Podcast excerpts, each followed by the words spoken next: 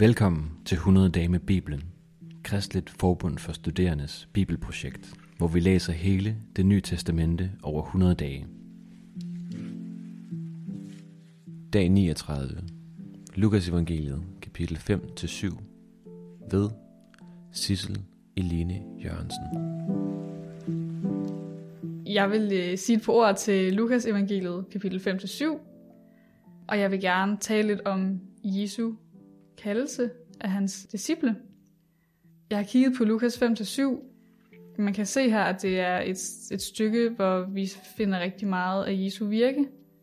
Vi er midt i hans offentlige virke, så det er nu, han underviser og helbreder og opvækker de døde. Det er også her, vi har øh, noget om sabbaten, hvor han er op og toppes lidt med nogle af dem, der ikke er enige med ham.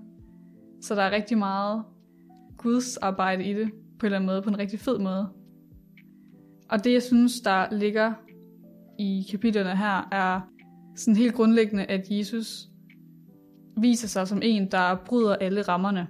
Vi ser det i sabbaten, for eksempel når han gør ting, som man ikke må i sabbaten, men, men han lærer os, at han er herre over sabbaten. Øh, og han er på den måde større, og han er mere, og han ændrer tingene. Så han, han gør alting nyt.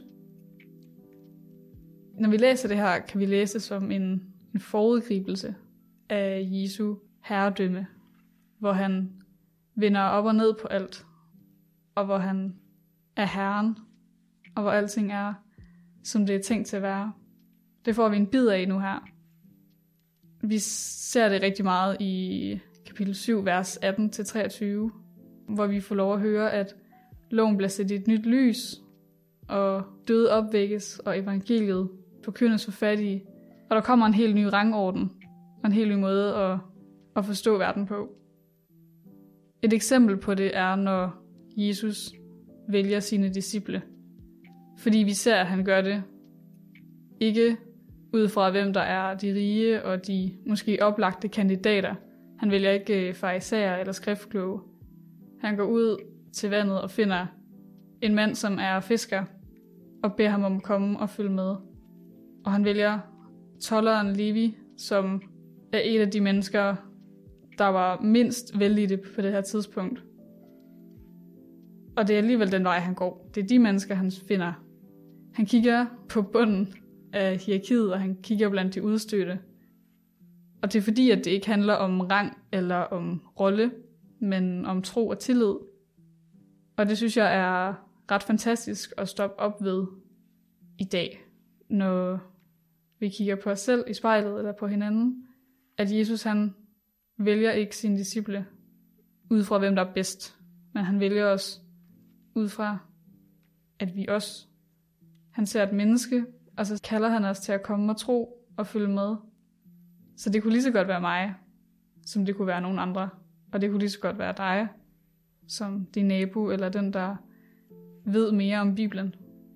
De er fuldstændig uanset, hvem vi er, og hvor vi er, så kommer Jesus til os. Og han kommer jo med den her vilde opfordring, der hedder, rejs dig og følg med mig. Og så er det jo bare op til os, om vi vil vælge med tro og tillid og gøre, som de også gør i Bibelen. Og rejse sig og forlade deres ting, og bare følge med. Og hvis vi følger med, så følger vi jo med ham, som gør alting nyt, og som bryder rammerne, og som opvækker de døde, og forkynder evangeliet for de fattige, og som sætter alting i et nyt lys. Og hvis det ikke er et godt budskab, så ved jeg snart ikke, hvad der er. Hvis du har lyst til at følge vores læseplan, eller har lyst til at støtte vores arbejde med at formidle Bibelen, så gå ind på kfs.dk-100-dage, eller følg linket i episodebeskrivelsen. Tak, fordi du lytter med.